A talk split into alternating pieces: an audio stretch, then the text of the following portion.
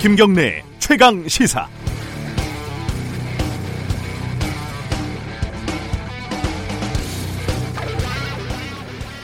오늘은 영어로 시작을 좀 해보겠습니다. 제가 영어가 짧아갖고 잘 될지 모르겠습니다. There is absolutely no truth to the 조선일보 report.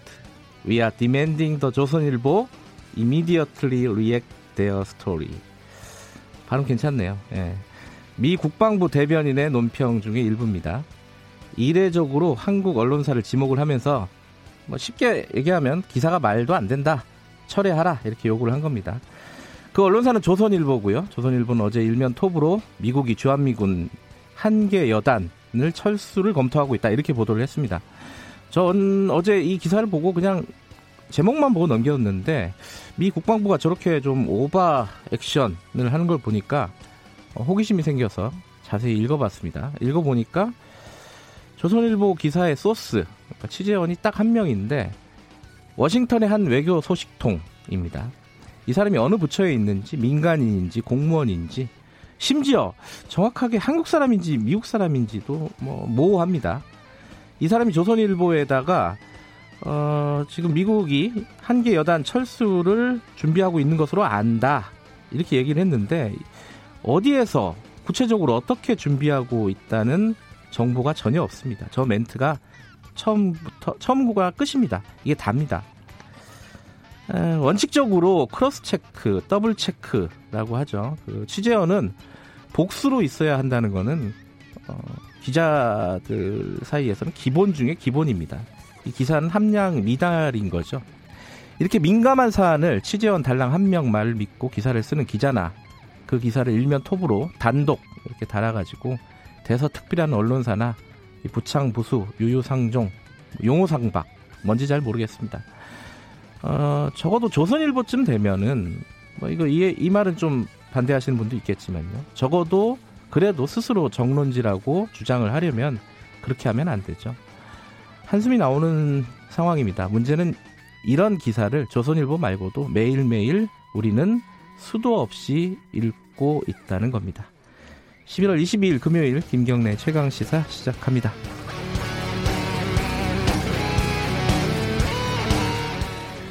김경래 최강 시사 유튜브 라이브로도 함께 하실 수 있습니다. 문자 참여 기다리고요. 샵 9730으로 보내주시면 됩니다. 짧은 문자는 50원, 긴 문자는 100원, 스마트폰 애플리케이션 콩, 뭐 유튜브 댓글 이런 거 이용하시면은 무료로 참여하실 수 있습니다. 자, 주요 뉴스 브리핑 시작하겠습니다. 고발 뉴스 민동기 기자 나와 있습니다. 안녕하세요. 안녕하십니까. 어, 제가 말씀드린 이 조선일보 얘기는 어, 조금 이따 좀 자세하게 다룰 예정이죠. 네. 네. 자, 오늘 첫 번째 뉴스는 지소미아겠죠? 지소미아가 예정대로라면 23일 0시 네. 종료가 됩니다. 오늘 밤 10시, 0시인 거, 12시인 거죠? 그렇습니다. 네. 근데 청와대가 어제 일본이 수출 규제를 해제를 해야 지소미아 종료 결정을 재고할 수 있다. 이런 입장을 재확인했는데요. 네. 하지만 지소미아 종료 강행을 확정하지는 않았습니다. 네. 그러니까 오늘까지 협상을 벌인 뒤에 그 결과를 보고 최종 종료 여부를 최종 결정하겠다. 이런 뜻으로 풀이가 되고 있는데요. 네. 현재로서는 종료 수순을 밟게 될 가능성이 굉장히 커 보입니다. 강경화 외교부 장관이 어제 국회에서 일본 정부의 태도 변화가 있지 않는, 있지 않는 한 지소미아는 종료된다 이런 입장을 밝혔는데요. 네. 다만 이제 청와대는 오늘까지 일본 정부를 상, 상대로 전면적인 수출 규제 철회를 요구해 보겠다는 뜻을 밝혔기 때문에 네. 최후 가능성은 일단 남겨둔 상황입니다. 오늘 하루 만에 어떤 돌파구가 마련이 될지는 약간 좀 미지수긴 하지만 그렇습니다. 그래도 여지는 지금 남겨놓고 있다 청와대는 네. 이렇게 보면 되겠습니다. 아, 오늘 월요일 날은 이 뉴스가 제일 큰 뉴스가 되겠네요. 그렇습니다. 네. 어떤 어떤 식으로 결정이 되든요. 네. 어, 한국 아세안 한 아세안 정상회의가 부산에서 열리죠 다음 주에 네. 열리는데 김정은 위원장이 오느냐 이걸 가지고 좀 관심이 많았습니다. 어떻게 됐죠? 문재인 대통령이 초청 친서를 보냈거든요. 네. 근데 김정은 위원장이 참석하기 어렵다는 입장을 밝혔습니다. 네. 조선중앙통신이 어제 보도를 했는데요.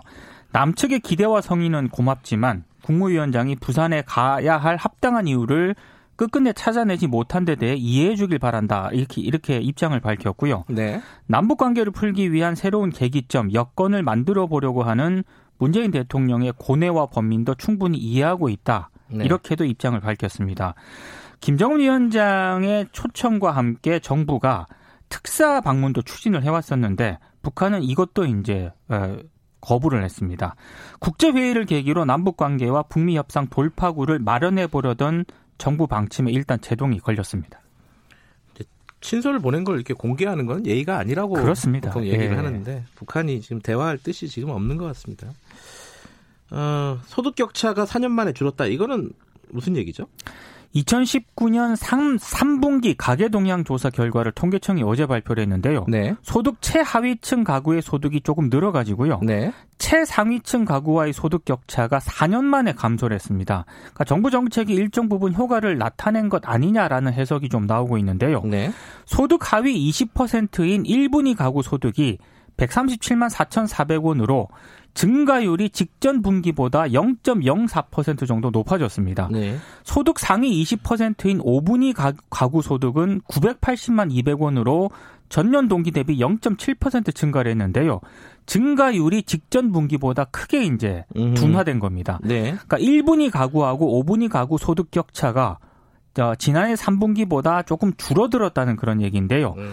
아, 하지만 전반적으로 그 자영업이 불황이기 때문에 네. 전체 가구의 사업 소득이 3분기 기준으로는 역대 가장 큰 폭으로 또 감소를 했습니다. 그 가장 부자인 그룹과 가장 가난한 그룹의 소득 격차가 줄은 건 사실인데 조금 줄었습니다. 근데 이제 이게 정부의 어떤 보조금, 정책 지원금 이런 것 때문에 준 것이지 실제로 근로소득은 줄었다. 라고 비, 보기는 예, 조금 어렵습니다. 예, 그렇게 얘기하는 쪽도 좀 있더라고요. 네네. 네. 알겠습니다. 그 황교안 자유한국당 대표가 단식을 하고 있는데 뭐 논란이 일고 있습니다. 이게 어떤 논란이에요?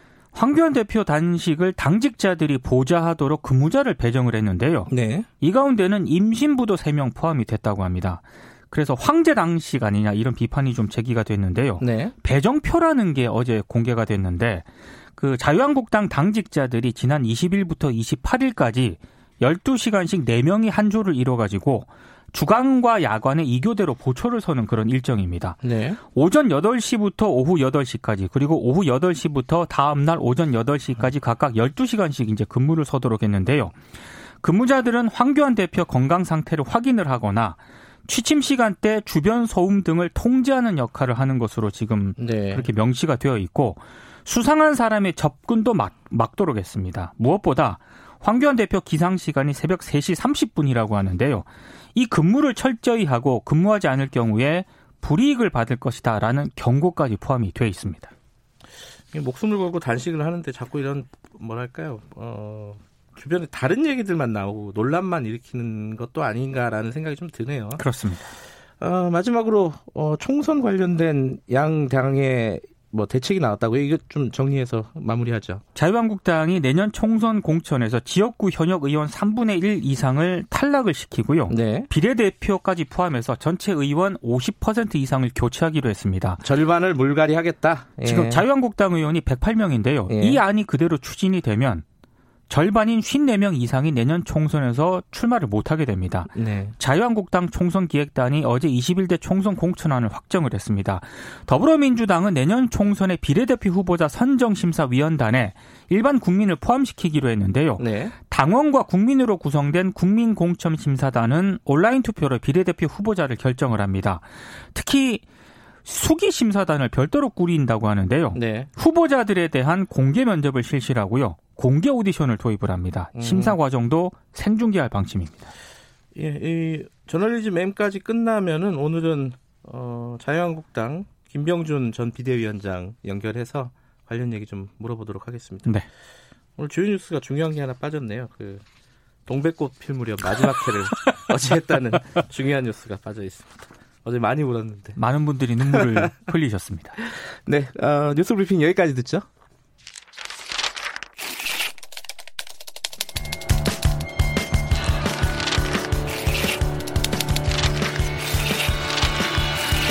민동기의 저널리즘 M. 네, 어, 한 주간의 뉴스 중에 그 이면을 들여다봐야 되는 뉴스를 골라서 저널리즘의 시선으로 들여다보는 시간입니다. 민동기의 저널리즘 M. 오늘은 아까 말씀드린 대로 그 조선일보 미국 미군 철수 관련된 보도를 다룰 예정이죠. 네. 저널리즘의 영역을 침범하는 분들이 많습니다. 누가 제가 침범했나요? 김경래 기자도 그렇고 미국 국방부 대변인이 제가 할 얘기를 다 해버렸습니다. 그러게요. 예. 네. 그래서 제가 어제 원고 초안을 썼다가 이거 네. 수정을 좀 하기도 했는데요. 아, 국방부 대변인 때문에. 그러니까 예. 대변인이 성명을 발표를 했는데 네. 미 국방부가 현재 한반도에서 미군을 철수한다는 조선일보 보도는 전혀 사실이 아니다라는 그런 입장을 네. 밝혔고요. 영어로 한 번 더 해드릴까요? There is no absolutely no truth. 아, 이게 공사위원님이 영어 발음이 정감 있다고 그랬는데 네. 욕이죠 이거는. 아. 예, 그래서요. 예. 그리고 미 국방부 대변인이 이런 얘기도 했습니다. 아, 이 조선일보 기사는 단지 하나의 익명의 소식통을 인용해 보도하는 것이 얼마나 위험한지 보여준다. 우리는 조선일보에 당장 이 보도를 철회하라고 요구한다. 이런 입장을 밝혔고요. 네. 마크 에스퍼 미 국방장관도 과장되거나 부정확하고 거짓된 기사를 우리는 매일 본다. 음흠. 우리는 그런 걸로 동맹을 위협하지 않는다. 이건 협상일 뿐이다. 이런 음. 얘기도 했습니다. 미 국방부가 매체 비평을 했다 이런 거네요, 그죠? 네, 그렇습니다. 조선일보 보도 아까 저도 잠깐 설명했는데 좀 자세히 좀 알아보죠. 어떤 내용인지. 어제 일면 톱 기사로 보도를 했고요. 네. 제목이 미 주한미군 1개 여단 철수 검토 이런 제목의 기사입니다. 네. 한마디로 방위비 분담금 협상이 잘 진행되지 않으면 주한미군 1개 여단 철수를 준비하고 있다 이런 내용인데요. 네. 뭐미 국방부 대변인도 지적을 했듯이 이 기사 근거가 협상 과정을 잘 아는 워싱턴의 한 외교 소식통입니다. 익명 보도인데요. 네. 근데 이 내용 자체는 굉장히 엄청난 내용이거든요. 그렇죠. 그렇습니다. 네. 예. 근데 이거를 익명으로 어, 보도를 했다는 것 자체가 일단 문제가 있습니다. 물론 이제 아, 굉장히 민감한 내용들은 실명으로 얘기를 하기가 어려운 부분이 있습니다. 그, 그런 부분들은 감안해서 볼 수는 있죠. 근데 이제 그 익명이라 그래도 확인 과정이 철저했는가 이게 기사에 보여야 되는데 그게 별로 없다는 거죠. 그러니까 미 국방부라든가 네. 백악관 당국자 멘트나 공식 입장을 통해서 확인이 돼야 이건 쓸 수 있는 내용인데요. 네. 어, 조선일보 보도에는 미 당국자가 전혀 등장하지 않습니다. 네. 익명의 소식통 말만 믿고 썼다고밖에 볼 수 없는 그런 상황인데 이 익명의 소식통이 정확히 누구인지도 모르고요. 이 세상에 너무 많아요. 익명의 소식통이. 그렇습니다. 그리고 그 지금 협상이 진행 중이잖아요. 네. 주한미군을 일부 철수하는 방안을 한국 언론에 얘기했다면 의도는 뻔하거든요. 미국에 유리한 그런 환경을 조성하기 위해서 여론전을 펼쳤다는 건데 조선일보가 그 의도에 충실히 따르는 보도를 했다는 것 자체도 상당히 논란입니다. 그 의도를 조금 더 자세히 분석을 해보죠. 일단 주한미군 철수는 지금 현실적으로 안 되는 거 아니에요? 불가능하잖아요. 여러 가지 뭐 법이나 제도나 이런 거 다 따져봐도. 트럼프 대통령 혼자서 결정할 수 없는 문제고요. 네. 행정부 차원에서 결정을 하더라도 현실화되기까지는 굉장히 어렵습니다. 네. 특히 미국 같은 경우에는 외교 전략이라든가 정책에 있어서 의회 권한이 굉장히 크거든요. 네. 미 의회 같은 경우에는 2019년도에 국방수권법 등을 통해서 현재 2만 8천 2만 8,500명인 주한 미군을 2만 2천 명 이하로 줄이는 것을 금지를 하고 있습니다. 네. 근데 2020년 내년에는요. 2만 8,500명 이하로 줄이는 거를 금지하는 법을 또 통과시킬 계획이라고 하거든요. 네. 그러니까 미 의회 동의 없이 주한미군 철수가 아예 불가능한 그런 상황인데 네. 언론이 이런 부분을 제대로 이제 짚어줘야 하는 게 좀 언론의 역할이라고 보는데 네. 조선일보 같은 경우에는 어제 사설에서 주한미군이 없어진다면 한국은 핵무장하는 수밖에 없다. 오히려 위기를 조장을 했습니다. 이건 더 문제인 것 같습니다. 그러니까 결국은 어, 미국의 입장을 대변하는 기사를 썼는데 말하자 해석을 하자면요. 그런데 미국이 또 부인을 하는 이런 상황이 돼버린 거네요. 그러니까 그죠? 통상 예. 이 국가 간 현황이 발생을 하지 않습니까? 예. 그러면 이제 언론은 자국 입장에서 유리한 보도를 하다가 뭐 실수하거나 과장을 하는 경우가 종종 발생을 하거든요. 많이 있죠. 근데 예. 이번 조선일보 거는요. 예. 한국 언론이 미국 입장을 충실히 보도를 했는데 네. 미국 정부로부터 오보라고 지적당한 케이스입니다. 음. 굉장히 민망한 그런 사례인데. 네. 근데 조선일보가 오늘 미 국방부가 이렇게 공식 부인을 했을 정도면은 사과를 하거나 정정을 할 줄 알았는데요. 오늘 사면에 미 국방부가 조선일보 보도를 부인했다라는 그런 사, 기사를 실었더라고요. 음. 그러니까 별도 사과나 정정은 없었습니다. 보통은 어, 미 국방부가 부인을 하면은 어, 문서를 하나 꺼내면서 아니다. 우리 그렇죠. 보도가 맞다. 추가 보도를 하거나 이렇게 가는 경우가 많죠. 반박을 하는데 네. 전혀 그렇지 않았고요. 네. 저는 이거는 조선일보가 사과도 해야 되지만 어떤 경위로 이런 보도가 나갔는지 독자들에게 상세하게 좀 해명을 하는 게 좀 필요해 음. 보입니다. 이 얘기를 하다 보니까 그 생각이 나요. 이 한국 언론사에서 가장 큰 오보 중의 하나인 김일성 사망 오보 있지 않았습니까? 있었습니다. 예, 그게 1986년도일 거예요, 아마. 네. 그것도 조선일보입니다. 네, 그 기억이 납니다. 대대적으로 전 세계를 충격에 빠뜨린 보도였죠, 그게. 현송월 총살설도 조선일보가 보도를 했는데 아직 음. 사과나 정정은 없습니다. 그래요. 언젠가는 죽을 거니까요. 자, 여기까지 듣죠. 저널리즘 M 고발뉴스 민동기 기자였습니다. 고맙습니다. 고맙습니다. 김경래 최강 시사 듣고 계신 지금 시각은 7시 40분, 41분 향해 가고 있습니다.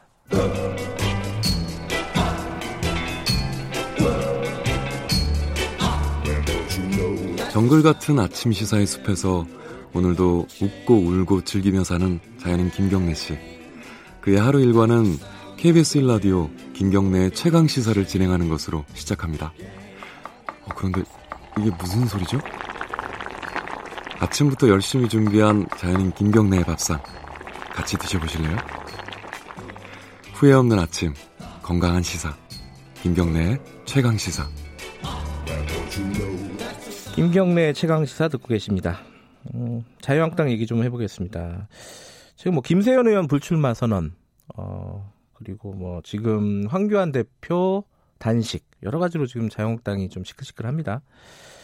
어, 김병준 전 비대위원장은 어, 대구 쪽이 아니라 편한 데가 아니라 좀 험지 서울 수도권 쪽에 출마하겠다 이렇게 의향을 밝혔습니다. 비중이 있는 분이기 때문에 또 당내 파장이 만만치가 않습니다. 오늘은 김병준 전 비상대책위원장 연결하겠습니다. 안녕하세요. 네, 안녕하십니까. 네. 네. 어, 이거부터 뭐 바로 여쭤봐야겠네요. 이, 예. 뭐, 대구 수성갑, 원래 그쪽에 출마 계획 세우셨잖아요. 예, 그렇습니다. 거기 나오면은 뭐 편하실 텐데, 예, 서울, 험지, 예. 출마. 예. 이거 좀 이유를 설명을 해주세요. 저는 사실 뭐 대구 출마가 상당히 의미가 있다고 생각을 했었습니다. 아, 편한 거 아, 그러니까, 아니었나요, 그냥? 네, 그 편하기 때문에 뭐 그렇게 생각한 게 아니라 예. 어, 지금 보수 정치를 바로 세우기 위해서는 대구 경북의 정치적 위상을 좀 올리는 것이 아하. 중요하다고 생각해서 했는데 네. 지금 당 사정이 굉장히 급박하고 네. 어, 그래서 제 입장만 고소할 그런 상황이 안 되는 것 같습니다. 아, 그래서 예. 뭐 다들 좀 조금씩 다 가진 것을 내려놓자는 뜻에서 네. 어, 저도 당연히 뭐 험지를 찾아가야 되지 않느냐 그렇게 생각했습니다. 구체적으로 어디는 아직 못 정하신 예, 건가요? 예, 그렇습니다. 어. 아, 아직 아직은 뭐 그런 상태는 아닙니다. 예, 이게 그 김세현 의원 불출마 선언에 좀 영향을 네. 받았 받았다 이렇게 볼 수도 있는 건가요? 예, 어, 그런 영향 그 전에 사실은 이제 네. 어, 고민을 많이 했습니다만 네. 영향이 없었다고 이야기 드릴 수는 없습니다. 음. 아, 특히 굉장히 안타까웠던 것이 네. 어, 제 판단에는 뭐 김세연 의원 같은 분은 네. 어, 당이나 국회에 좀 남아 계셔야 될 분인데 네. 그렇게 불출마 선언을 하고 또 정작 좀 나가도 좋다고 생각되는 분들은 남아 있고 네, 네. 어, 그런 것이 좀 마음이 아팠습니다. 나가도 좋다고 생각되시는 분들이 많이 있나요? 자유한국당에? 적지, 않, 적지 않게 있습니다. 적지 않게 있습니까? 예. 네. 지금 김세현 의원이 지도부 사퇴를 얘기를 했습니다. 당 네. 해체까지 얘기를 했는데 이 부분에는 동의하십니까? 어, 뭐라고 말씀하시는지 잘 못 들었습니다. 아, 김세현 의원이 어, 지도부 사퇴도 얘기를 했고요. 아, 예. 예 그리고 예. 당뭐 해체까지 지도부, 얘기했어요. 예. 예. 그러니까 뭐 꼭 꼭 그렇게 주장하셨다기보다 네. 제 판단에는 네. 그만큼 지금 절박한 상황에 있다라는 그런 이야기 아니겠습니까? 네. 어, 그 점에서 동의합니다. 아, 그 점에서 실제로 뭐 당을 해체해야 된다. 요거는 말 네. 글자 그대로 해석하면 안 된다 이런 뜻인가요? 예, 해체는 사실은 쉽지도 않고 아하, 예. 또 새로 무엇을 만들기도 쉽지는 않습니다. 그래서 예. 그냥 절박한 예. 어, 정말 절박한 상황을 표현하신 음. 것 아닌가. 지도부 사태는 어떻게 생각하세요? 황교안 대표, 나경원 원내대표 네. 등 결국 이제 그 리더십 위기가 지금 계속 오고 있습니다. 네. 아, 그래서 사태를 이야기하기보다 우선 네. 어, 저 같은 경우는 어, 지도부가 예. 리더십을 제대로 좀 확보를 해줬으면 좋겠다. 음흠. 확보할 수 있는 길이 없는 게 아닙니다. 있습니다. 아, 그, 그 리더십을 예. 결국은 자기 희생 그리고 그 주변에서 열심히 뛰고 계시는 분들까지의 희생 네. 이런 것이 눈에 보이면 네. 그 리더십이 생기게 돼 있습니다. 아. 그게 지금 안 보이니까 예. 어, 자꾸 리더십이 흔들리는데 예. 예, 그런 점에서 무엇이 지금 리더십의 원인이 되는지를 좀더 음. 고민할 필요가 있다고 봅니다. 그 지금 황교안 대표 단식하고 있잖아요. 예. 그것도 일종의 맞아 해석하자면 자기 희생으로 볼 수 있는 거 아닌가요? 예, 일단 뭐 그렇게 이제 볼 수는 있는데 가장 네. 중요한 것은 네. 지금 단식이 이 지금 이제 이 대통령과 정부를 향한 단식이 돼 있지 않습니까? 네. 근데 또 한편으로는 그 얼마나 답답하고 지금 사실은 이 지금 정부가 잘못하면 그렇게 단식을 하겠습니까? 네. 굉장히 좀 딱한 상황이고 또 그런 점에서 어 지금 정말 그 문재인 정부의 독조에 대해서 또 한번 그 우리가 분노를 하고 하는 건데요. 네. 그럼에도 불구하고 당내의 문제는 여전히 남아 있습니다. 아, 당내의 문제는 결국은 뭔가 하면 인적 쇄신이라고 하는 것이 굉장히 중요한데 네. 그 부분에 대한 가닥이 쳐지지 않으면 네. 이 리더십이 강화되질 않습니다. 네. 그래서 당내 문제는 당내 문제대로 네. 어, 빨리 지금 가닥을 쳐야 된다. 저는 그렇게 인적 쇄신이라는 게요, 좀, 어, 넓은 의미인데, 김영준 네. 비대위원장께서 생각하시는 인적 쇄신의 그림은 뭐예요? 아, 우선요. 예. 아, 우선 그 당이 지금 앞으로 추구할 가치를 분명히 하고, 네. 그 가치에 맞지 않거나 또 가치에 맞지 않게 예, 충원이 되고 하신 분들, 네. 어, 이런 분들에 대해서 어, 우리가 어느 정도 그 선을 그어줘야 된다고 봅니다. 어허, 당의 뭐, 가치 이것, 이것 자체도 예? 어, 사실은 뭐 모호한 이야기가 되겠습니다만, 네네. 어, 그러나 이제 예를 들어서 과거를 정리한다고 하면은, 네. 예, 그 탄핵에 이르는 된 이르게 된 과정에 있어서, 네.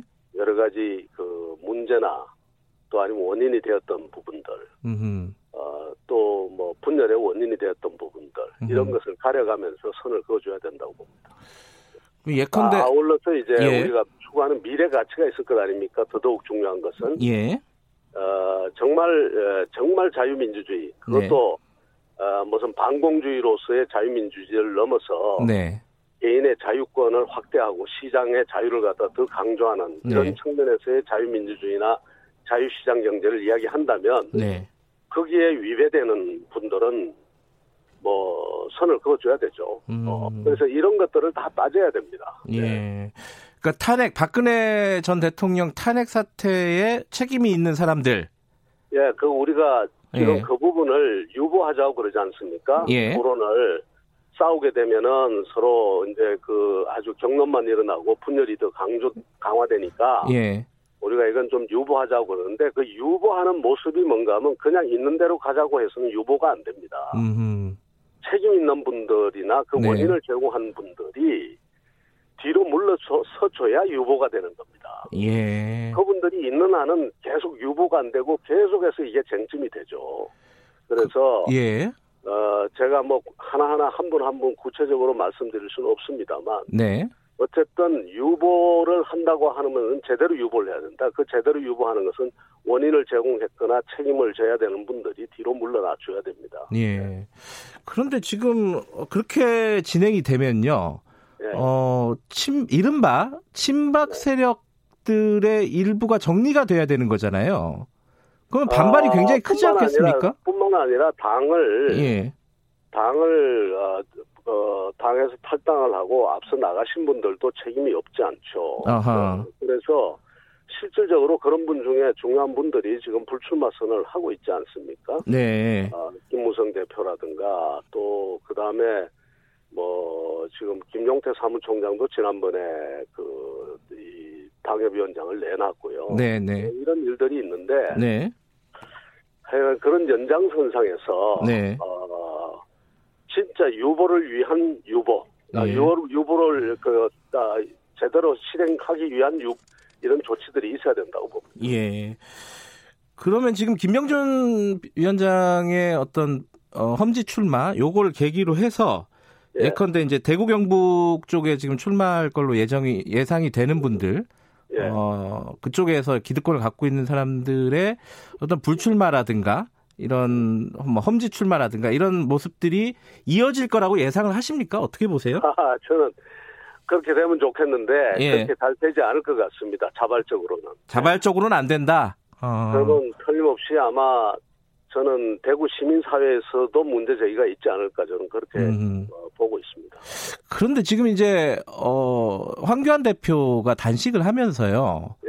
처음으로 찾아간 데가 이제 정광훈 목사 등이 그 예. 집회하는 거기였단 말이에요. 예. 예. 거기서 이제 좀 뭐랄까 좀 극단적인 발언들도 많이 나오고 뭐 그, 그런 상황에서 이제 황교안 대표의 인식은 지금 김병준 위원장의 인식과 좀 많이 다른 것 같아 갖고 제가 좀 여쭤보는 거예요. 예, 뭐 다를 수도 있다고 봅니다. 네. 어, 다를 수 있다고 보는데 지금은 어, 어찌됐든 간에 아마 이제 이 저 문재인 정부의 독주에 대해서 브레이크를 걸어야 된다는 그 생각이 예. 이 아주 최우선으로 그 생각을 하고 계신 것 같습니다. 그러다 예. 보니까 네. 그와 관련된 모든 사람들과 협력을 해야 된다 해서 음. 찾아가신 것 아닌가 이렇게 봅니다. 그리고 예. 그 점을 크게 확대 해석할 것 없이 네. 어, 얼마나 그 지금 문재인 정부에 대한 그 국민적 음. 반감이 크면 네. 어, 그렇게까지 하시겠느냐 이래 이해해 주시면 좋겠습니다. 예. 그 보수 통합 얘기가 지금 쑥 들어간 상황이에요. 예. 유승민 바른미래당 예. 어, 네. 대표가 아 의원이 이렇게 거부를 하는 상황이었고요. 네. 이게 보수 통합 논의는 어떤 식으로 진행이 돼야 된다고 보세요?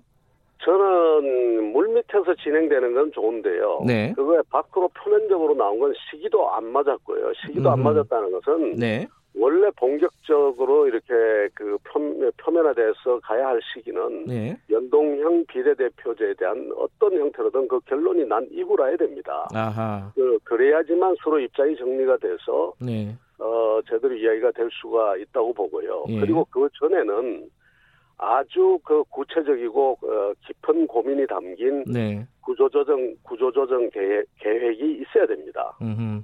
그러니까 우리가 기업체 작은 기업체 둘을 합병을 하더라도 네. 어그 구조조정 계획을 다 염두에 두면서 그 합병을 하지 않습니까? 네. 그런데 그런 데 대한 고민이 별로 없이 예. 사업을 어떻게 구조조정할 건지 인적 그 배치를 어떻게 할 것인지 이런 데 대한 큰 고민 없이 지금 어떻게 보면 불속 표면화된 그런 감이 있거든요. 좀 성급했다. 예, 네. 이래 가지고는 저는 통합 논의가 잘 이루어지지 않을 것 같습니다. 예. 게다가 통합 논의를 위해서는 아까 제가 말씀드린 것처럼 어떤 기업을 통합하더라도 이것이 이 기업이 어디로 가야 된다라는 그 기치가 분명해야 되는데 네. 그렇지 않고 이 회사 저 회사 다 모아가지고 일단 비슷한 우리 업종끼리 다 모으자 이렇게 해가지고는 음. 그 국민적 공감을 못 얻습니다. 네. 아, 그래서 어, 우선 보수 정치가 무엇을 지금 향해서 가야 되고 우리는 무엇을 향해 가고 상대는 어디를 향해서 가느냐 이런 것을 분명히 해줘야 됩니다. 예. 그런 부분이 아직 정리가 안 돼 있습니다. 예, 한 30초밖에 안 남았는데요. 네. 30% 컷오프 공천룰 만들겠다 이렇게 발표를 했는데 요거 어떻게 평가하십니까? 여, 여론조사는 네. 그 참고 자료 쓸 수 있습니다. 참고 네. 자료 굉장히 중요한 자료인데요. 예. 그러나 당의 정체성이 뭐고 당이 가야 할 길이 뭐냐? 왜냐하면 음. 지역구에서 인기 있다고 해가지고 그게 올바른 국회의원이라고 또 다 100% 그런 건 아니지 않습니까? 그래서 예. 여론은 보조적인 틀이다 이렇게 봅니다. 알겠습니다. 오늘 연결해 주셔서 감사합니다. 예, 감사합니다. 김병준 전 비상대책위원장이었습니다. 김경래 최강사 1부는 여기까지 하고요. 잠시 후 뉴스 듣고 8시 5분 어, 2부에서 돌아옵니다.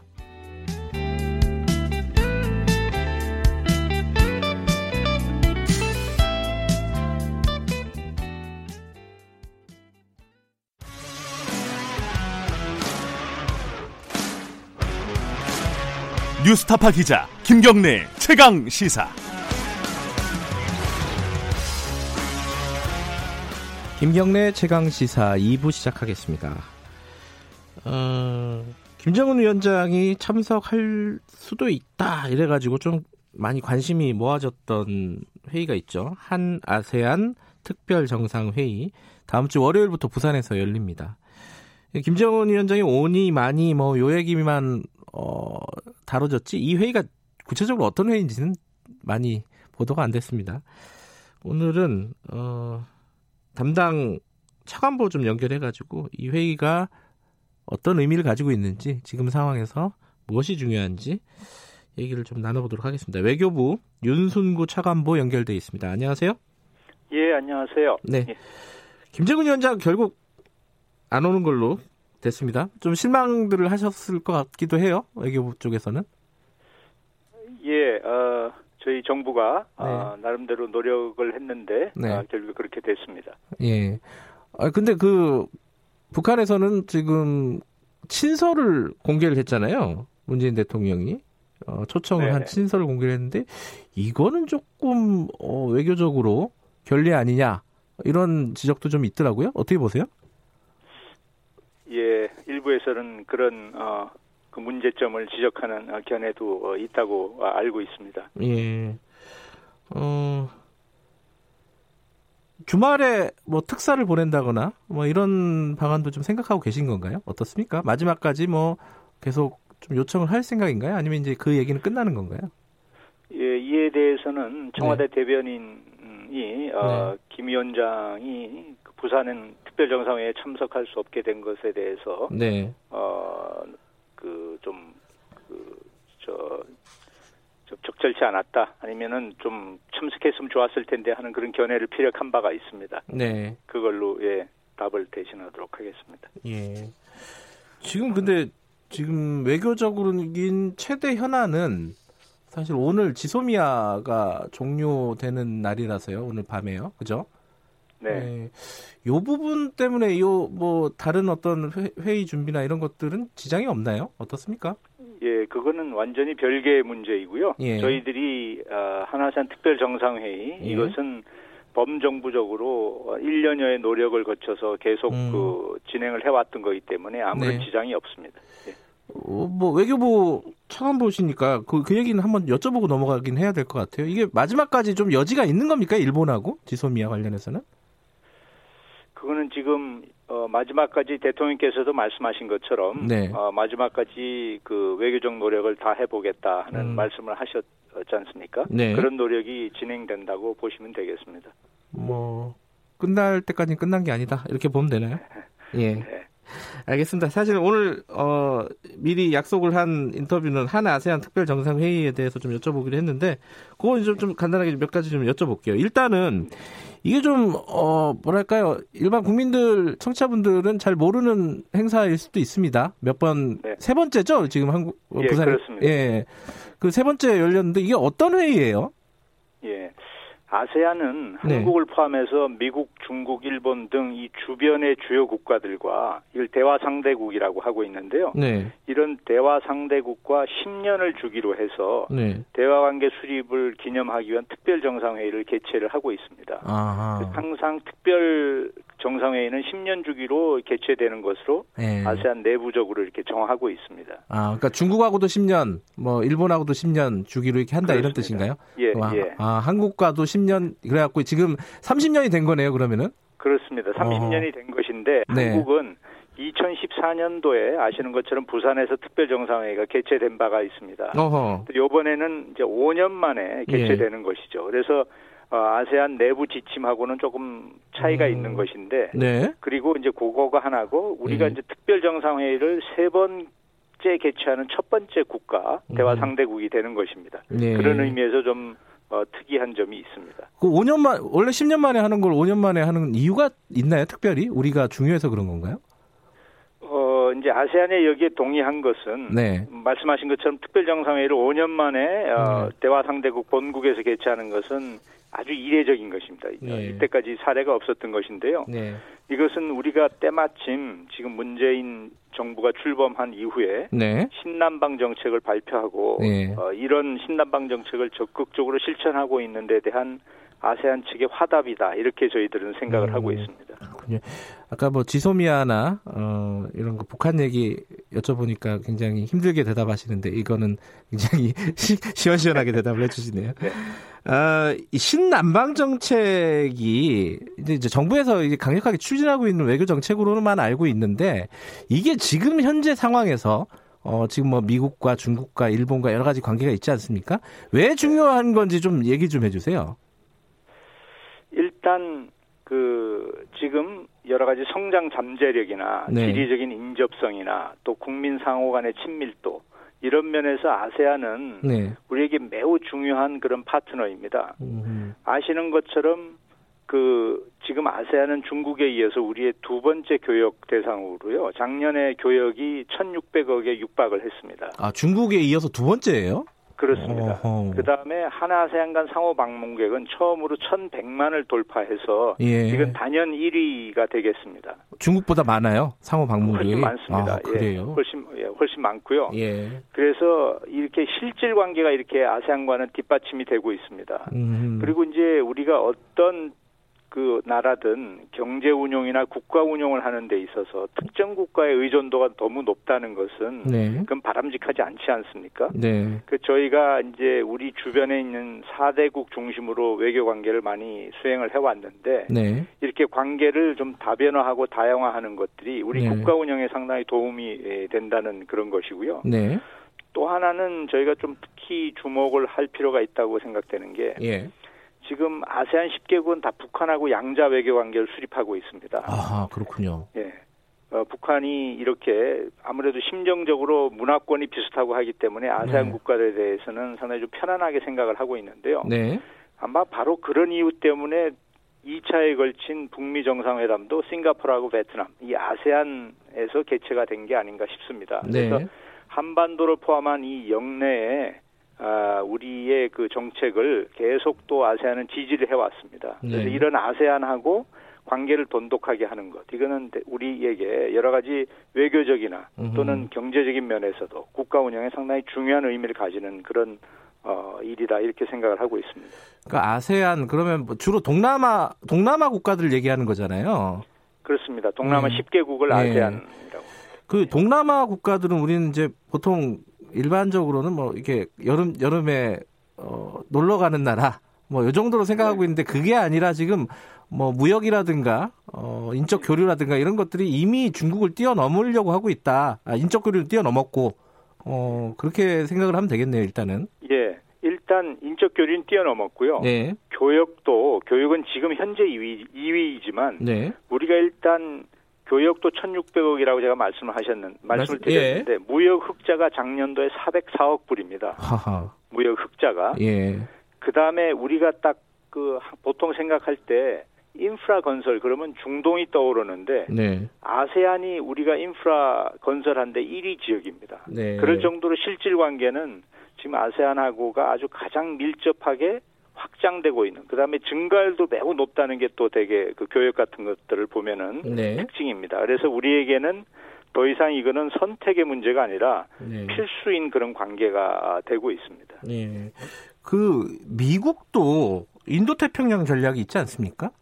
네. 그거하고 좀 어떤 관계가 있나요? 신남방 정책하고? 어, 미국도 이제 아세안의 중요성에 주목을 해서 네. 어, 그 인도 태평양 정책을 이제 추진을 하고 있습니다. 네. 추진을 하고 있는데 우리도 주로 아세안, 인도 이런 특히 이제 소위가 말하는 우리 이제 이머징 마켓이라고 그러는데 이런 나라들을 대상으로 해서 네. 우리의 외교적인 노력을 지금 경주를 하고 있는데요. 네. 우리 정부는 일단 우리의 국익에 맞고 네. 그다음에 이제 이 어, 여러 전략들이 포용성과 개방성, 투명성 이런 네. 나름의 원칙을 충족할 경우에는 미국의 인태 전략을 포함해서 여타 지역 구상들과 이렇게 우리 정책 간의 어떤 접점을 좀 찾아서 적극적으로 협력해 나가겠다 이런 음. 입장을 가지고 있습니다. 예. 그 미국의 인태 전략뿐만 아니라 여기에 이제 중국의 일대일로도 있는데 아, 그것도 마찬가지입니다. 예. 예. 기본적으로 우리가 견지하고 있는 포용성이나 개방성, 투명성 이런 예. 기본적인 원칙만 이렇게 맞으면 음. 협, 협력을 뭐 해나가겠다 이런 생각을 가지고 있고요. 특히 이제 인태 전략에 대해서 말씀을 하셨는데 네. 한미 양국은 우리의 정책과 미국의 정책 간의 상호 보완성에 주목을 하고 있고요. 그래서 시너지를 창출할 수 있는 여러 가지 그 접점을 지금 모색을 하고 있습니다. 그래서 음. 제가 지난번에 한미 외교 차관보 협의 계기에 네. 공동 설명서라는 것을 어, 채택을 했는데요. 조인 네. 팩트시라는 걸 채택을 했는데 여기에서도 에너지, 인프라, 개발금융, 디지털 경제 이런 부분에서 한미 양국 간의 여러 가지 협력의 여지가 크다. 그리고 음. 또 이런 데 대해서 계속 아세안을 중심으로 해서 협력을 해 나가겠다 하는 그런 의지를 어, 천명을 했다. 이렇게 음. 어, 보시면 될 것 같습니다. 그 한안 한 아세안 특별 정상회의 요거랑 같이 열리는 게 한 메콩 정상회의가 또 있습니다. 이건 처음 열리는 거라고 들었어요. 이게 네. 뭐가 다른 거예요?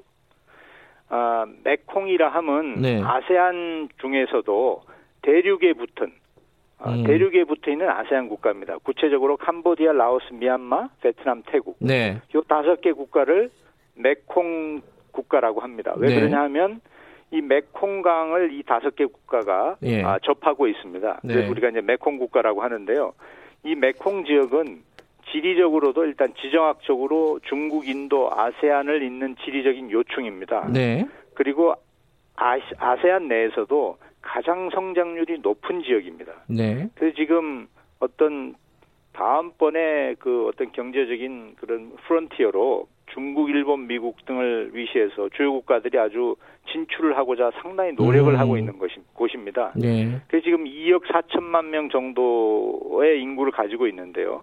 특히 이게 젊은 그 층이 또 그 인구 구조를 보면 되게 비중이 높고 그래요. 자원이라든지 음. 네. 어떤 그 개발의 여력이 대단히 많은 곳입니다. 네. 그래서 우리가 이, 이 지난 2011년부터 우리는 이 메콩하고 한 외교장관급 그 대, 어, 회의를 계속 개최해 왔습니다. 네. 근데 이번에 이제 장관급 한 메콩 협의체를 정상급으로 격상을 했다는 것입니다. 음, 음. 이미 다른 나라들, 그러니까 미국, 중국, 일본 이런 나라들은 정상급 회의로 메콩하고 정상회의를 개최해 오고 있습니다. 그래요? 우리가 좀 출발은 늦었지만 늦었네요. 예, 예. 예, 출발은 늦었지만 올해 하나산 특별 정상회의 계기에 한메콩도 정상회의로 격상해서 앞으로 이제 음. 개최될 예정입니다.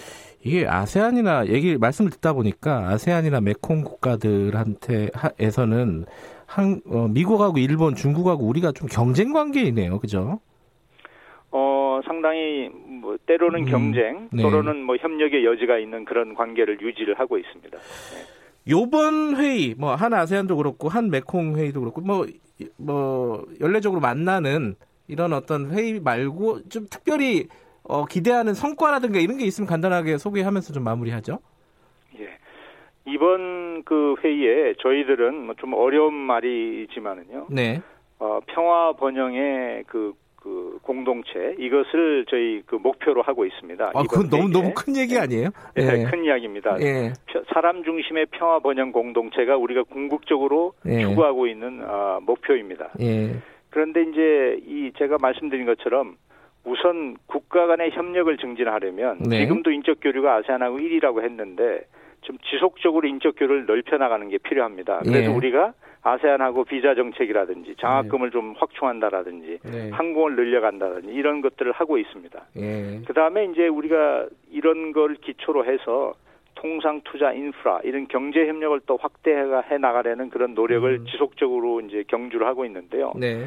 이것뿐만 아니라 지금 아세안은 이 우리하고 마찬가지로 강대국 간에 상당히 좀 강대국 간의 경쟁으로 조금 어떻게 보면은 어 정확한 자기의 좌표를 설정하기 위해서 노력을 하고 있습니다. 네. 바로 이런 것들이 우리가 아세안하고의 접점이라고 할 수 있고요. 우리 주변 사구 일변도의 대외 관계가 초래할 수 있는 어떤 위험을 좀 분산하는데도 네. 아세안하고 관계가 상당히 도움이 될 것이다. 네. 그래서 새로운 아세안 관계 의 챕터를 여는 것이다. 네. 이렇게 좀 어, 봐주시면 좋을 것 같습니다. 이게 일반적으로 일반적인 건 아니고 일부에서는 어 이게 동남아 국가들을 약간 좀 얕잡아 보는 경향이 있잖아요 우리나라가 그거 이제 인식을 완전히 바꿀 때가 됐어요 그죠? 그렇습니다. 예. 예. 아세안 분들이 뭐 이웃이고 해서 대단히 네. 이제 편안하게 이제 느껴지는 뭐 그런 부분이 그렇게 표출되는 측면도 있었다고 예. 생각합니다. 네. 알겠습니다. 이번 행사 뭐 성공적으로 마무리하고요. 뭐 김정은 위원장 혹시 오게 되면 좋긴 하겠지만 뭐 아직 가능성이 없으니까요. 자, 잘 마무리하시기 바라겠습니다. 고맙습니다. 네, 예, 감사합니다. 네, 외교부 윤순구 차관보였습니다.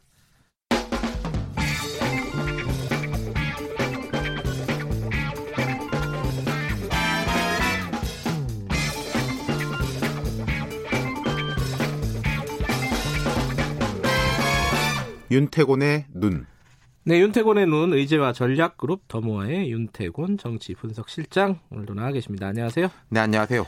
뭐 외교 얘기 조금 더 이어가 보겠네요. 네. 그 국회에서 지금 미국 방문 중이죠? 그렇죠. 여야 담당 원내대표들이 네. 함께 미국에 가는데 정말 오랜만에 초당적 외교가 펼쳐지고 있어요. 음. 그간 보면 말이 초당적 외교지 막상 외국에 나가서 서로 딴소리 하는 경우들도 음흠. 꽤 있었는데 이번엔 좀 다른 것 같아요.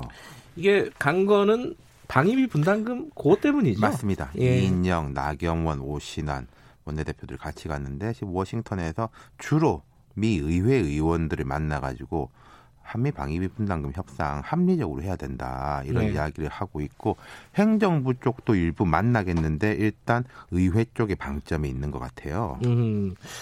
지금 뉴스 나오는 거 보니까 어, 그렇게 막 뭐랄까요 어, 적대적인 분위기는 아닌 것 같더라고요. 예, 그러니까 예. 지금 원내 대표들의 전원 그리고 예. 워싱턴에 있는 한국 특파원들도 보도들을 하고 있는데 네. 미국 의회에서는 공감대가 높다 이런 거죠. 우리 우리 우리하고 그 오히려 트럼프를 약간 그렇죠. 비판하는 예. 뉘앙스도 있고요. 그러니까 이분들이 지금 공화당의 공화당이 여당이죠. 예. 마이클 맥콜 하원 외교위 간사, 민주당의 제임스 클라이번 하원 원내 총무, 공화당의 찰스 그레슬리 상원 임시의장, 또 네. 코리 가드너 상원 외교위 동아태 소위원장 등을 네.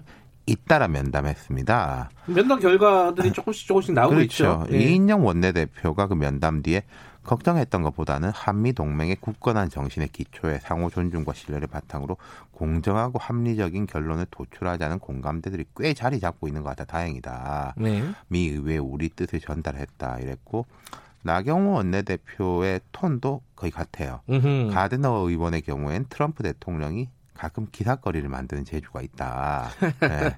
방위 협, 방위비 협상 이런 부분도 실질적으로 트럼프의 스타일이 있다는 취지의 이야기를 했다. 네. 결국 핵심적으로는 호혜적인 방위비 협상이 이루어질 수 있도록 본인도 지속적으로 얘기하겠고 그렇게 될 것이라고 했다. 이렇게 음, 전했어요. 요 방위비 분담금에 대해서만큼은 여야가 그렇게 이견이 없는 것 같아요. 그렇죠. 지금 미국에서도 그렇고 네. 국내에서 지금 주한미 대사에 대해서 여야가 불만을 표하고 있지 않습니까? 어, 뭐 이혜원 의원도 그렇고요. 그렇죠. 예. 조금 뭐 원색적인 이야기도 나오는데 그러니까 주한 미 대사관이 미 대사관대로 여야를 접촉하고 있는데 여기서도 여야 분위기가 크게 다르지 않다. 미 대사를 음. 대하는 우리의 뭐 보수고 진보고 간에 비슷한 것 같아요. 근데 이 방위비 분담금 말고도 얽혀 있는 게 좀 많지 않습니까? 그렇죠. 지금 이제 지소미아라든지 어. 또뭐 미군 숫자 이야기도 나오는데 예. 여야 원내대표들에 따르면 이렇습니다. 미 의회 쪽에서 오히려 이해도가 높다. 트럼프라는 음. 사람이 정치를 오래 한 사람은 아니잖아요. 네네. 제가 앞서 말씀드렸던 이제 공화당, 민주당 의원들은 외교위 또 미국은 우리로 치면 상임위 한 군데 가면 거의 계속 있거든요. 아, 그래 예. 안 바꿔요? 그렇죠. 음. 잘안 바꿔요. 그래서 이제 이 사람들이 오히려 이제 이해도가 높다. 음. 솔직히 지소미아 연장을 미국이 원하는 건 맞다. 그건 뭐 음. 뭐 민주당, 공화당 할 거 없이 똑같은 건데 네. 그것하고 방위비 분담금을 연결시키는 것에 대해서는 우려를 표하고 있다. 음. 이런 거죠. 더더군다나 뭐 미군 감축 뭐 그렇죠. 이거는 뭐, 뭐 공식적으로 부인하고 있는 상황이기도 하고요. 근데 이제 이런 건 있는 것 같아요. 그런 식의 어떤 뉘앙스를 꺼낸 건 맞는 것 같아요. 왜냐하면 음. 지금 미 의회에서 뭘 이야기하고 있냐면은 미국이 이제 국방 수권법이라는 게 있습니다. 네네. 그러니까 대통령이 마음대로 못하고 의회 승인을 받아야 되는 건데 지금 국방, 국방 수권법에 따르면은 주한미군의 하한선은 2만 2천 명이에요. 네. 그까지 이상을 바꾸려면 의회 동의를 받아야 되는데 지금 2만 8,500명이거든요.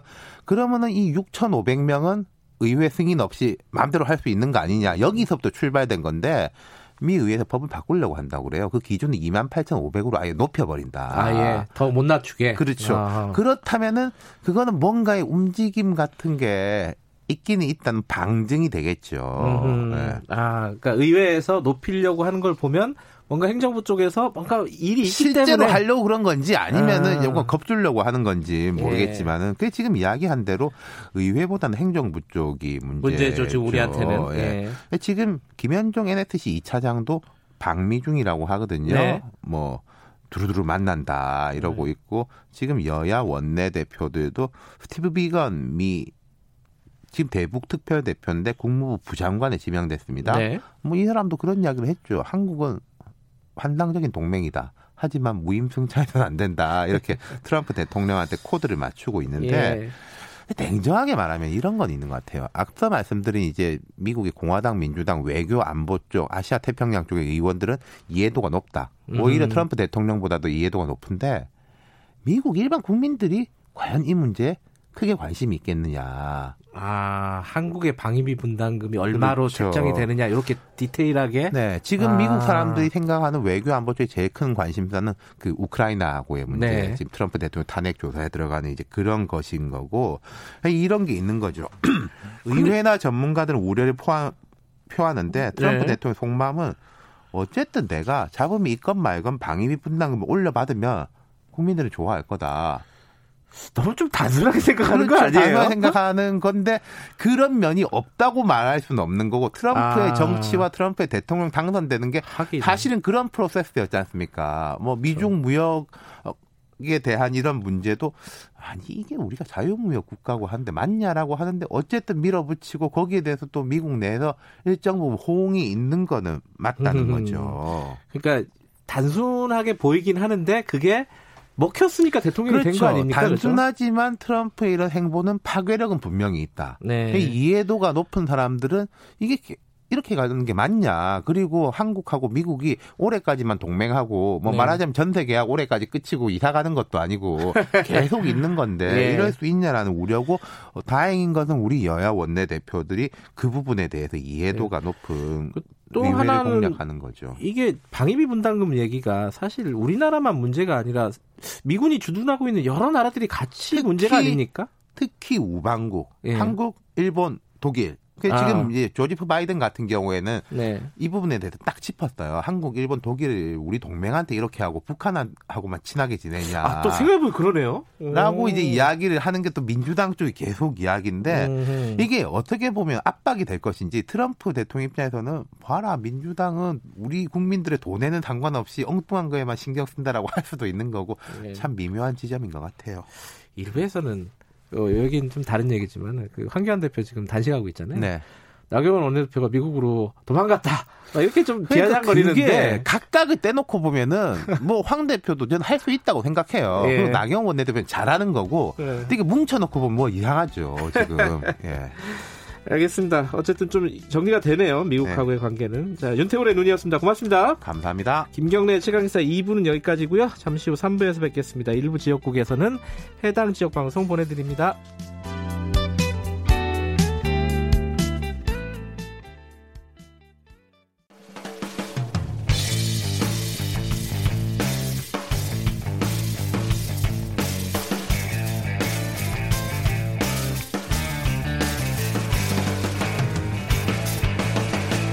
김경래의 최강 시사.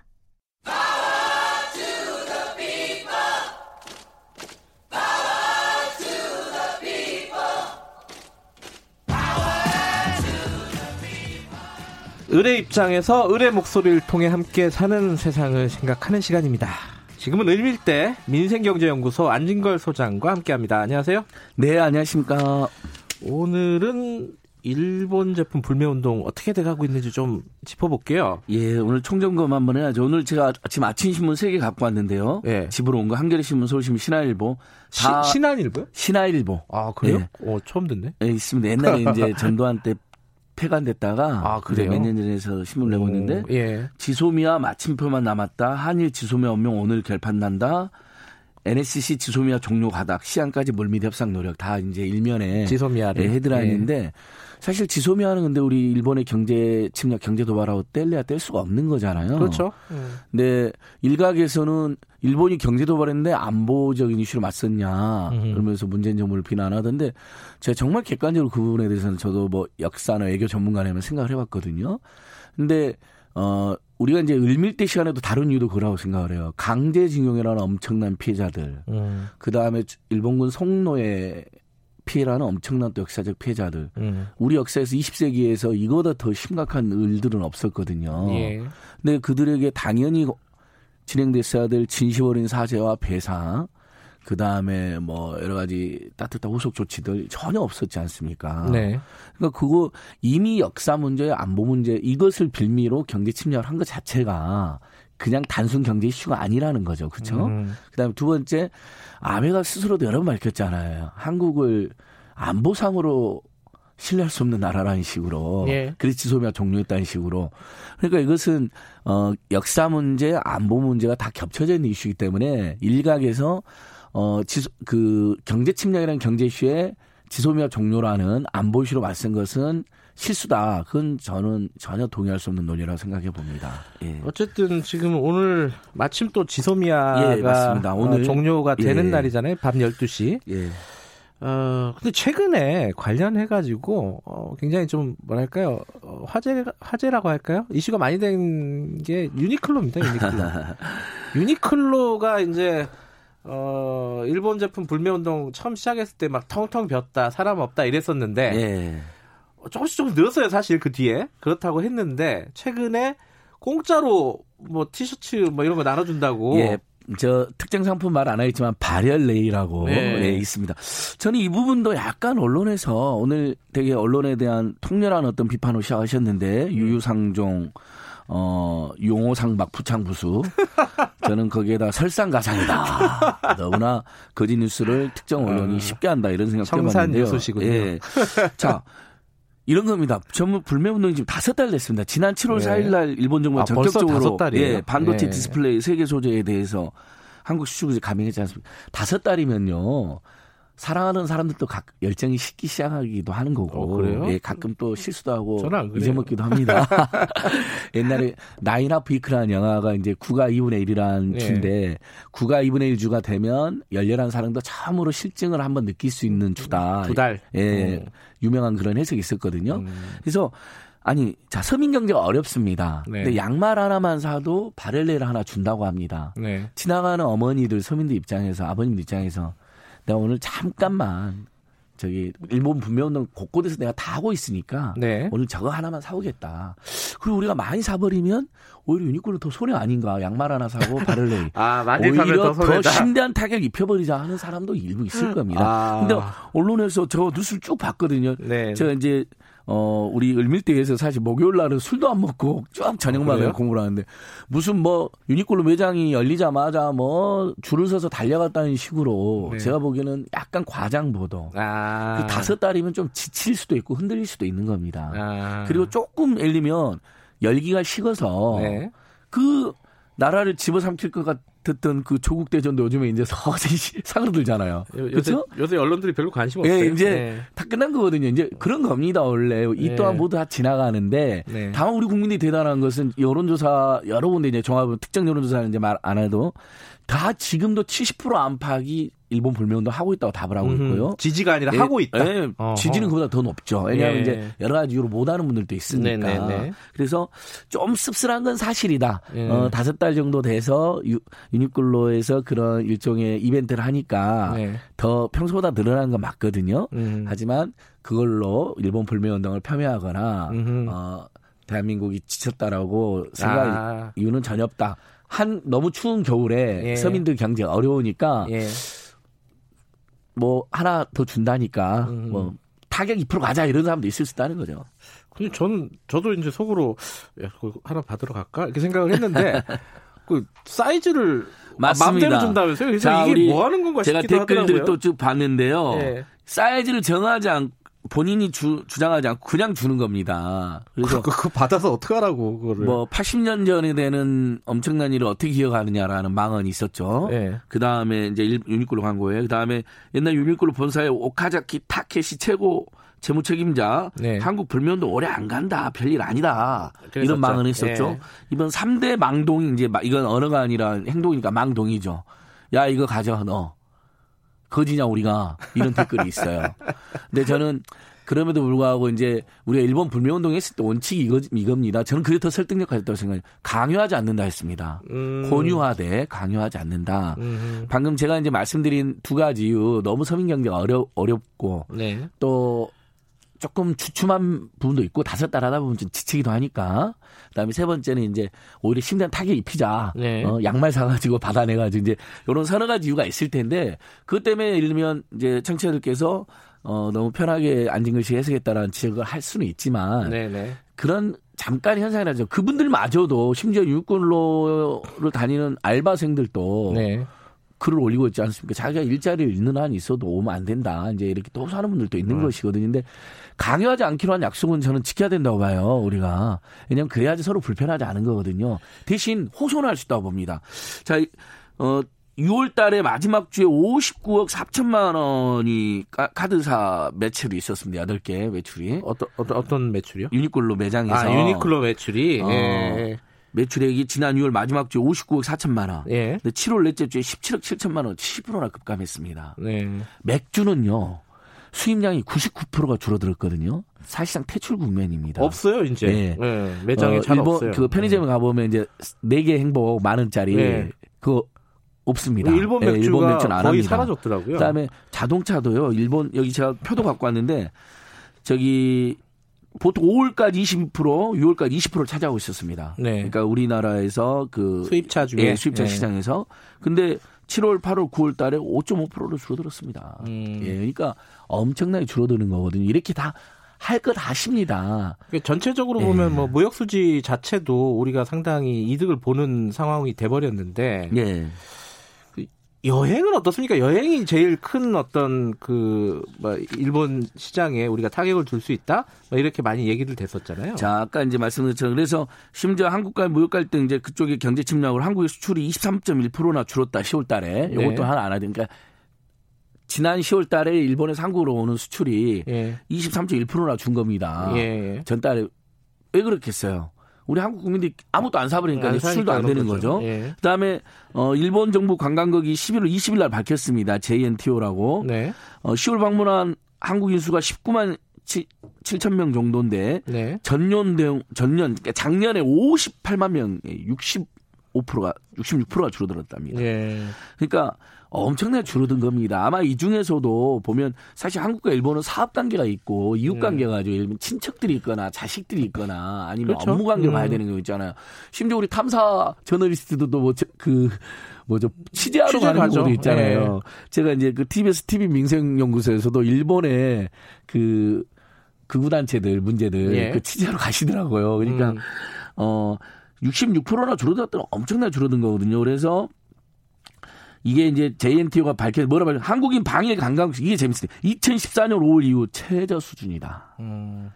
어, 엄청나게 줄어든 걸 알 수 있습니다. 그러니까 흔들림 없이 진행되고 있고요. 제가 보기에는 생활 속에서 오히려 더 확산되는 것 같아요. 음흠. 이렇게 술집에서 이렇게 뭐 이렇게 약주 이렇게 시키고 있으면 그 있잖아요. 일본 산으로 오해를 받았거나 지목됐거나 아니면 일본 지분이 있다는 것들은 동네 이제 약간 꼴렁꼴렁하신 분들인데도 야야 그건 안 되지. 아 그래요? 어 그런 걸 여러 번 봤어요. 그래서 아 이건 강, 이건 강요하지 말라며. 아니 그러니까 친구들끼리 와갖고 옆자리에서 제가 네. 이야기를 봤는데 강요하는 게 아니라 네. 누가 이제 친구 한다니까 이제 친구들끼리 아주 친한 친구들니까 음. 약주 한 잔 오랐다. 네. 그뭐 한다니까 그거 야 일본 지분 있는 거야 안 되지 하는데 음. 그 자리에 있는 사람들이 다 흔쾌히 아 그랬어 하고 이걸 음. 봤거든요. 그러니까. 음. 어, 다섯 달 지나서 일본 들릴 수는 있고 네. 열정이 좀 식을 수는 있지만 저는 오히려 생활 속에서는 더 깊숙이 들어가 있다. 음흠. 학생들도 다 그렇게 어, 동참하고 있는 것으로 파악이 되고 있습니다. 오늘 지소미아가 만약에 이제 연장이 안 되면은 종료가 되면은요. 어, 한일 관계가 어, 한번 더 이제 뭐랄까 더 안 좋은 국면으로 갈 가능성도 있지 않습니까? 맞습니다. 근데 이게 참 답답한 노릇이 일본하고 언제까지 이렇게 지내야 되나 이게 참 그게 답답한 노릇입니다 지금. 예. 그러니까 진짜 어, 아주 냉정히 생각하면 뭐 일본은 아주 여러 가지 근거 있는 이유로 우리 국민들이 미워하는 분들이 많죠 네. 비판하고. 네. 근데 이제 근거 없는 이제 그걸 넘어서 네. 너무 감정적인 어떤 이제 증오로 가는 것도 바람직한 건 아니지만 네. 역사적으로 너무나 많은 피해를 당한 거거든요. 네. 그래서 저는 감정적 증오마저도 근거가 있다 이렇게 봅니다. 음, 네. 다만 우리가 이제 No 아베와 네. 그 다음에 일본 국민은 분리해서 생각하지 않은 이성적 음. 호소를 또 했잖아요. 일본 불매운동이 저는 두 번째 지기했다고 생각해요. No 아베와 일본의 극우 세력과 군국주의를 꿈꾸는 세력과 일본 국민은 구별해서 네. 그래서 중구청이 내걸려고 했던 No Japan 깃발에 대해서 시민들이 항의해서 내리는 일도 있지 않았습니까? 예, 예. 그러니까 구호로서야 집회장에서 No Japan 할 수 있는 건데 No 아베 네. No Japan 일본의 항의하겠어.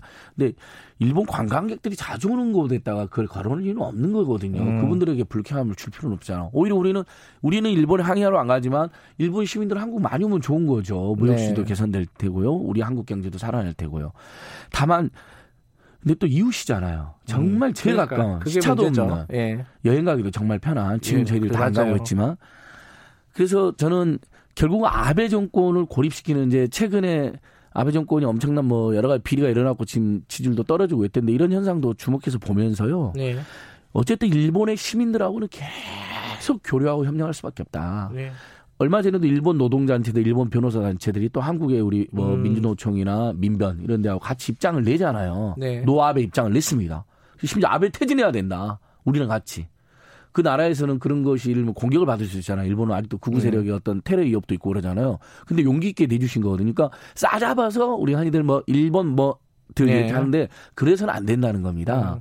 아베와 군국주의 세력, 극우화를 추진하는 세력 이런 세력 또 성노 일본군 속내의 문제라든지 과거 전쟁 범죄를 부정하는 세력에 대해서는 철저하게 대처를 하되 그러니까 일본 지소미아 종료도 너무나 당연하게 우리가 국민의 마음을 모으되 네. 대신에 일본 국민들하고는 더 친하게 지내는 거죠. 더 할 수만 있다면 더 초대도 하고 어 일본 NGO들 시민단체들 뭐 각 이렇게 우리가 영역이 있다 보면 그 만나는 일본 분들이 있을 수 있잖아요. 저도 음. 지금 제일교포 커뮤니티하고 꾸준히 연락하거든요. 오사카에. 네. 오사카의 제일 한국인 연구소 김강남 소장님이 방송 듣고 계실 겁니다. 방송도 다르세요. 제가 방송 나가잖아요. 그걸 캡처해서 보내주세요. 아. 그 유튜브 주소. 네. 우리 허리케인 라디오에 이제 그 채, 김경래 최강 시사 앉은 걸 치면 나오잖아요. 이제 오늘 아침 우리가 나온 게 유튜브로. 예. 여러분 유튜브로도 많이 보셔 보셔 주셔야 됩니다.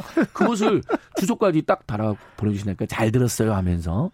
그러니까 알겠습니다. 그렇게 우리 한국에 대해서 관심이 많으세요. 일본에 뜻 있는 분들. 문자 몇 개만 음. 소개해 드릴까요? 어, 7933님이 어, 얄팍한 상술에 넘어가서 주머니가 따뜻한 것보다 마음이 따뜻해야 한다고 생각합니다. 이런 말씀 보내주셨고요. 와. 그리고 6965님이 어, 사이즈를 맘대로 준다는 것 자체가 대한민국을 좀 우습게 보는 거 아닐까요? 아무거나 저도 공짜면 다 좋아한다. 라는 식으로요. 불쾌하네요. 이런 말씀도 보내주셨고요. 사실 이제 이 일본 불매운동이나 이런 얘기를 하면은 문자들은 굉장히 압도적으로 네. 어, 거기에 동의하시는 분들이 문자를 많이 보내주시죠. 그래서 서경덕 교수님도 이렇게 호소하셨어요. 네. 저도 이런 마음에 다만 강요하지 않고 말자는 거고 네. 너무나 궁박한 처지에 있어서 하나라도 네. 저렴하게 살려고 분들의 마음은 우리가 헤아려 주자는 건데 알겠습니다.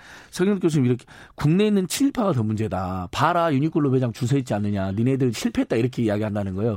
그걸 생각하면 다시 한번 강연하지 호소 음. 우리가 단호하게 불명을 계속 해야 된다는 거고. 6776님이 네. 소장님 오셨어요. 김경래 씨가 말을 끝맺음을 못하는 유일한 분. 그래서 오늘은 정상적으로 끝내좀 하겠습니다. 죄송합니다. 오늘 여기까지 듣겠습니다. 고맙습니다. 아, 어저께 서라벌대 경주대 사학들이 대책위도 갔다 왔는데 그 이야기도 해드렸어야 되는데. 아, 그거 다음 주에 하세요. 다음 학생 학부모들 울어요. 너무 비리가 심하다고. 서라벌대요? 경주에 있는 경주대 서라벌대 어. 어, 사학비리 척결과 정상화 대책위원회 출범 아, 거기 갔다 오셨는데 갔다 왔는데 거기 그 비리 재단인가 네, 봐요. 다시 한번 어. 사학비리가 얼마나 학생들 학부모들 영혼을 파괴하는지 알겠더라. 학생 대표, 음. 학부모 대표, 지역 대표 오셔서 우시더라고요. 음. 너무 힘들다고. 알겠습니다. 예. 그쪽에도 좀 관심을 나중에 사학비리 한번 예. 지금 여전히 심각한 대학들이 있거든요. 한번 예. 실명으로 비판하면서 방송 한번 해주십시오. 예, 알겠습니다. 여기까지 듣겠습니다. 고맙습니다. 예, 고맙습니다. 인생경제연구소 안진걸 소장이었습니다.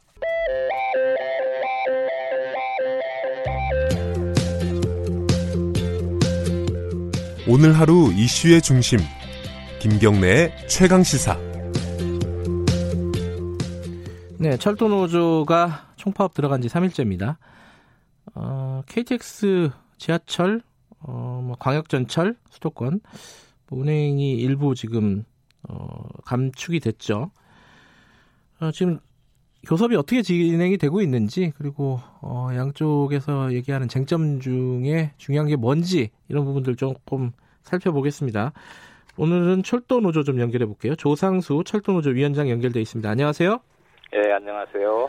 어, 파업 이후에도 지금 교섭은 계속 되고 있는 건가요? 아, 안타깝게도 오늘까지 교섭이 진행되지 않고 있습니다. 그, 네, 아, 그왜 그래요? 그건 파업은 파업대로 하면서 뭐 대화는 해야 되잖아요. 예, 예. 지금 대화의 핵심이 이제 정부가 대화에 나서는 건데요. 네. 정부가 아직까지 대화에 나서고 있지 않아 가지고 아, 국민 불편이 계속되어서 굉장히 안타깝습니다. 네. 정부가 대화에 나서지 않는 이유를 뭐라고 합니까? 어, 특별히 저희들한테 그 이유를 설명하지는 않고 있고요. 어제 네. 우리 김현미 장관이 네. 노조 파업에 대한 입장을 발표했는데 네. 에, 저희들 요구가 무리하다는 예. 것과 함께 노사가 원만히 해결해 달라고 했는데 그동안 음. 노사 교섭으로 해결되지 않은 이유가 다 정부가 결정권을 가지고 있는 사안들이어 저희들이 노정 간에 대화를 네. 요구하고 있는데 에, 그건 어, 상황을 해결할 수 있는 방법이 아니라고 보고 있습니다. 그 얘기를 여쭤볼게요. 김현미 장관이 얘기한 무리하다라는 주장에 대해서 일단 구체적으로 보면은 지금 3조 2교대죠? 예, 3조 2교대, 4조 2교대로. 4조 2교대로 바꾸는데 인력이 네. 4,600명이 필요하다. 예, 예, 예. 그런데 그 정부 측에서 얘기하는 거는 지금 노동 시간이 39시간밖에 안 되는 안 되는데 예, 이렇게 예, 예. 인원을 늘리면 31시간 일하게 된다. 아, 예, 이거 예. 무리한 거 아니냐? 이거 예, 어떻게 예, 예. 설명을 하시겠습니까? 아, 저는 네, 그 얘기를 듣고 정말 저희 철도노조 입장에서는 도저히 이해할 수 없는 이, 야기여가지고 네. 어, 왜 그렇게 나왔는지 확인도 하고 그랬는데요. 네. 현재 한국 사회에서 노동계가 31시간 요구를 하고 있는 데는 단 한 군데도 없습니다. 네. 아 국토교통부가 이 노동시간 개념에 대한 이해를 잘못했던지 네. 아니면 노조를 비난하기 위해서 거짓말을 했던지 네. 둘 중에 하나라고 생각하고 있습니다. 그러니까 예, 그러면 한국, 이 숫자는 왜 나온 거예요?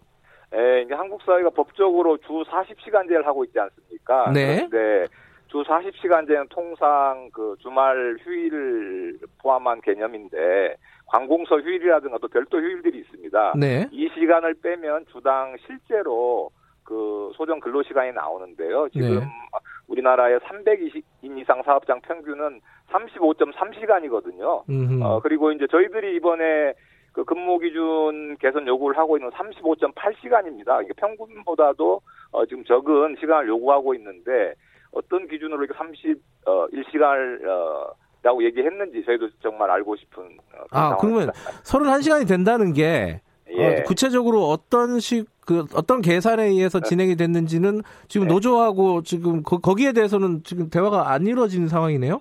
아, 예, 예, 전혀 뭐 지금 저희들하고 만나고 있지 않기 때문에 객관적인 사실조차 서로 다른 얘기를 하고 있는 알겠습니다. 그, 그러면 그 부분 39시간에서 31시간으로 주, 주는 거라서 무리한 요구다. 이건 예. 나중에 이제 정부 쪽에 물어보도록 하고요. 예, 그럼 예. 노조에서는 어, 예. 지금 4,600명을 요구하는 게 예. 그럼 결국 지금의 노동 시간이 길다라는 뜻인가요? 아니 그게 아니고요. 3조 네. 2교대에서 4조 2교대로 가려면 네. 한 개조가 늘어나야 되지 않습니까? 예. 3개조인데 그럼 한 개조에 필요한 인력이 있습니다. 네. 그래서 그게 저희들이 교대 근무를 지금 1만 명 이상 하고 있기 때문에 네. 에, 산술 계산으로 하더라도 어, 3천 명 이상이 필요한 것이죠. 한 개조를 늘릴 때. 예. 그런데 예. 이제 저희 철도공사 같은 경우에 문재인 정부 정책에 따라서 이제 비정규직이 정규직화됐거든요. 그분들의 근무 체계가 굉장히 열악해가지고 음. 그분들까지 포함하다 보니까 4천 명 이상이 나온 거고요. 예. 이 수치는 그 3일 회계 법인의 연구 용역을 철도공사에 진행했는데 3일 회계 법인에서도 4,100명 이상이 필요하다라고 얘기를 했기 때문에 사실 노조하고 대동소이한 것입니다. 다만 노조가 지금 4,600명이 필요한데 이걸 전부 다 신규 증원해달라. 네. 이렇게 요구하는 건 아니고요. 예. 노사가 이미 합의한 것도 어, 철도공사 내부적으로 인력 운영을 개혁해서 예를 들면 관리 지원 인력을 현장 인력으로 돌린다든가 네. 지금 임금 피크제 직원들의 경우에 이제 직무 부여가 조금 적정하게 안 돼 있는 부분들이 있을 수 있기 때문에 네. 그런 부분을 정확히 한다든가 이런 방안을 통해서 자체 해소할 수 있는 거 해소하고 어 그 못하는 부분을 이제 증언을 하자고 요구를 하, 는 것이거든요. 네. 이게 그 3조 1교대 4조 2교대로 바꾼다는 거는 예. 어, 작년에 합의가 된 부분입니까? 예, 예, 작년에 노사가 합의를 했고요. 이거는 저희 철도공사 노사만 합의한 게 아니고 예. 주 52시간제 정책에 따라서 교대제 개편이 어, 공기업 내수 쭉 이루어지고 있고요. 이미 예. 우리 같은 궤도 사업장인 부산교통공사나 서울교통공사도 사조 이교대 전환을 합의하고 이행 중에 있습니다. 예. 네. 근데 그 청취자분들을 위해서 예. 그거를 간단하게나마 설명 좀 해주셔야 될 것 같아요. 그 3조 1교대에서 4조 2교대로 바꿔야 예. 되는 이유가 뭔지, 뭐, 예, 뭐, 뭐, 뭐가 문제이기 때문에 바꿔야 되는 건지, 뭐 이걸, 예. 이게 설득이 돼야 되잖아요? 예, 예. 두 가지가 이제 핵심적으로 있는데요. 하나는 예. 3조 2교대가 이제 주간, 주간, 야간, 야간, 비번, 휴무 이런 형태로 어 근무 형태가 짜여져 있는데 예. 어, 그 근무 형태를 계속 유지할 경우에 특정 달에 예. 주 52시간을 못 지키는 경우가 발생합니다. 그래서 아. 이것을 사주 이교대로 바꿔서 그 부분을 해소해야 되고요. 두 음. 번째로는 음. 야간 야간 연속 밤샘 근무가 작업자들한테 굉장히 필요하게 되고 예, 예. 이렇게 되면 당연히 어떤 차량 정비라든가 열차 운전에서 문제가 생겨서 네. 바로 또 시민들의 어떤 어, 안전의 위협으로 이어질 수 있다. 두 가지 측면입니다. 주 52시간제를 지키고 네. 어, 작업자와 시민 안전을 어, 지키기 위해서 저희들이 이제 교대제 개편을 합의하게 된 예. 것이죠. 또 추가한다면은 이 과정을 통해서 또 청년 일자리를 창출하고 네. 노동자들의 일가정 병립 이런 것도 같이 추구할 수 있다고 생각하고 있습니다. 어, 참고로 말씀드리면은 코레일 사측에 저희가 어, 인터뷰 요청을 했는데 응하지 네. 않았다는 네. 사실을 좀 말씀을 청취자분들께 드리고요. 어, 하나 더 여쭤보면요. 이 네. 지금 총파업 그 찬성률이 낮아요. 역대 예, 예, 역대 예. 두 번째로 낮다고 하지 않습니까? 53.88%. 예, 예, 예, 그리고 이게 뭐 여론조사를 해보지는 않았지만은 음. 기사에 달린 댓글들, 파업 기사에 달린 댓글들 이런 걸 제가 쭉 보니까 여론이 그렇게 우호적이진 않습니다. 지금 철도 노조에. 이런 부분들, 어, 이게 파업이 오래 갈 수 있겠냐, 이게 그 노조가 좀 무리하는 거 아니냐, 아, 예. 아, 이런 비판에 대해서는 뭐라고 대답하시겠습니까? 아, 예, 일단 역대 쟁행 찬반 투표 찬성률을 비교할 때좀 네. 주의해서 봐야 될 게 이전에는 파업 일정이 확정되기 전에 대부분 쟁행 찬반 투표를 했습니다. 네. 그래서 이제 통상 쟁행 찬반 투표라는 건 교섭력을 높이기 위해서 찬성률이 높아 높이는 이런 것도 있는데 네. 이번에는 경고 파업을 하고 난 다음에 바로 무기한 파업을 일주일 앞두고 진행한 이제 파업 투표다 보니까 상대적으로 음. 이제 그 참석률이 좀 떨어졌다는 것이고요. 또 그리고 이제 저희들이 문제를 풀어가는 데 있어서 네. 가급적이면은 어, 정부하고 대화를 통해서 네. 풀고 어, 풀고자 하는 조합원들의 어떤 의사도 일부 반영이 됐다고 봅니다. 그래서 음. 이제 저희들이 그런 점 때문에 사실은 어, 총파업 돌입 전에 네. 합의 타결에서 노력을 했는데 아예 정부가 안조차 제시하지 않은 상황에서 특히 뭐 더 추가로 검토하겠다고 이렇게 이제 나오면서 굉장히 조합원들이 경화, 경 격앙되어 있는 것이고요. 네. 저희들이 볼 때 수쟁 동력은 더 이제 강화됐다. 찬반 투표 결과와 다르게 이렇게 말씀을 드리고 싶고 저희 이제 그 댓글과 관련해서 저희들도 이제 보는데 예. 사실 댓글은 댓글을 주로 다시는 분들이 음. 그런 측면이 많이 있어서 좀 약간 편향된 부분도 있다고 봅니다. 알겠습니다. 예, 예. 마지막으로 하나 더 여쭤보면요. 예. 지금 아까 말씀하신 뭐 39시간, 뭐 31시간, 뭐 4조 2교대, 뭐 3조 1교대, 뭐 4,600명 이거 무리하다 아니다 이렇게 서로 간에 주장하는데 저쪽에서 어떻게 그렇게 계산을 했는지 모르겠다. 지금 서로 네. 그러고 있거든요. 예, 예. 그럼 서로 앉아 갖고 대화해야 되는데 이거 누구 책임입니까? 아, 그래서 저희는 지금 뭐 계속 제가 어제도 또 방송에서 말씀을 드렸고 네. 정말 서로 오해가 너무 큰 것 같고 네. 총파업을 빨리 마무리해서 국민 불편을 어, 조기에 없도록 하겠다는 거 똑같은 입장이라면 네. 빨리 만나서 그 상호 오해를 풀고 네. 또 그리고 어, 빨리 파업을 마무리할 수 있는 방안을 어, 논의해야 된다라고 생각을 하고요. 저는 네. 지금 지금이라도 하여튼 빠른 시일 내에 아, 형식의 구애받지 않고 네. 대화할 수 있는 자리가 만들어지길 간절히 바라고 있습니다. 사측이나 정부나 누구나랑 다 만날 수 있다 이런, 이런 말씀이신가요? 예, 그렇습니다. 예, 예, 예. 알겠습니다. 어쨌든 주말에는 파업은 이어지겠네요. 예, 뭐 가급적이면 주말 안으로 정리됐으면 좋겠습니다. 알겠습니다. 예. 고맙습니다. 말씀. 예. 조상수 네, 철도노조 위원장이었습니다. 김경래 최강시사 11월 22일 금요일 오늘 여기까지 하겠습니다. 저는 뉴스타파 기자 김경래였고요. 어, 주말 보내시고 월요일 날 돌아오겠습니다. 아침 7시 25분 돌아옵니다.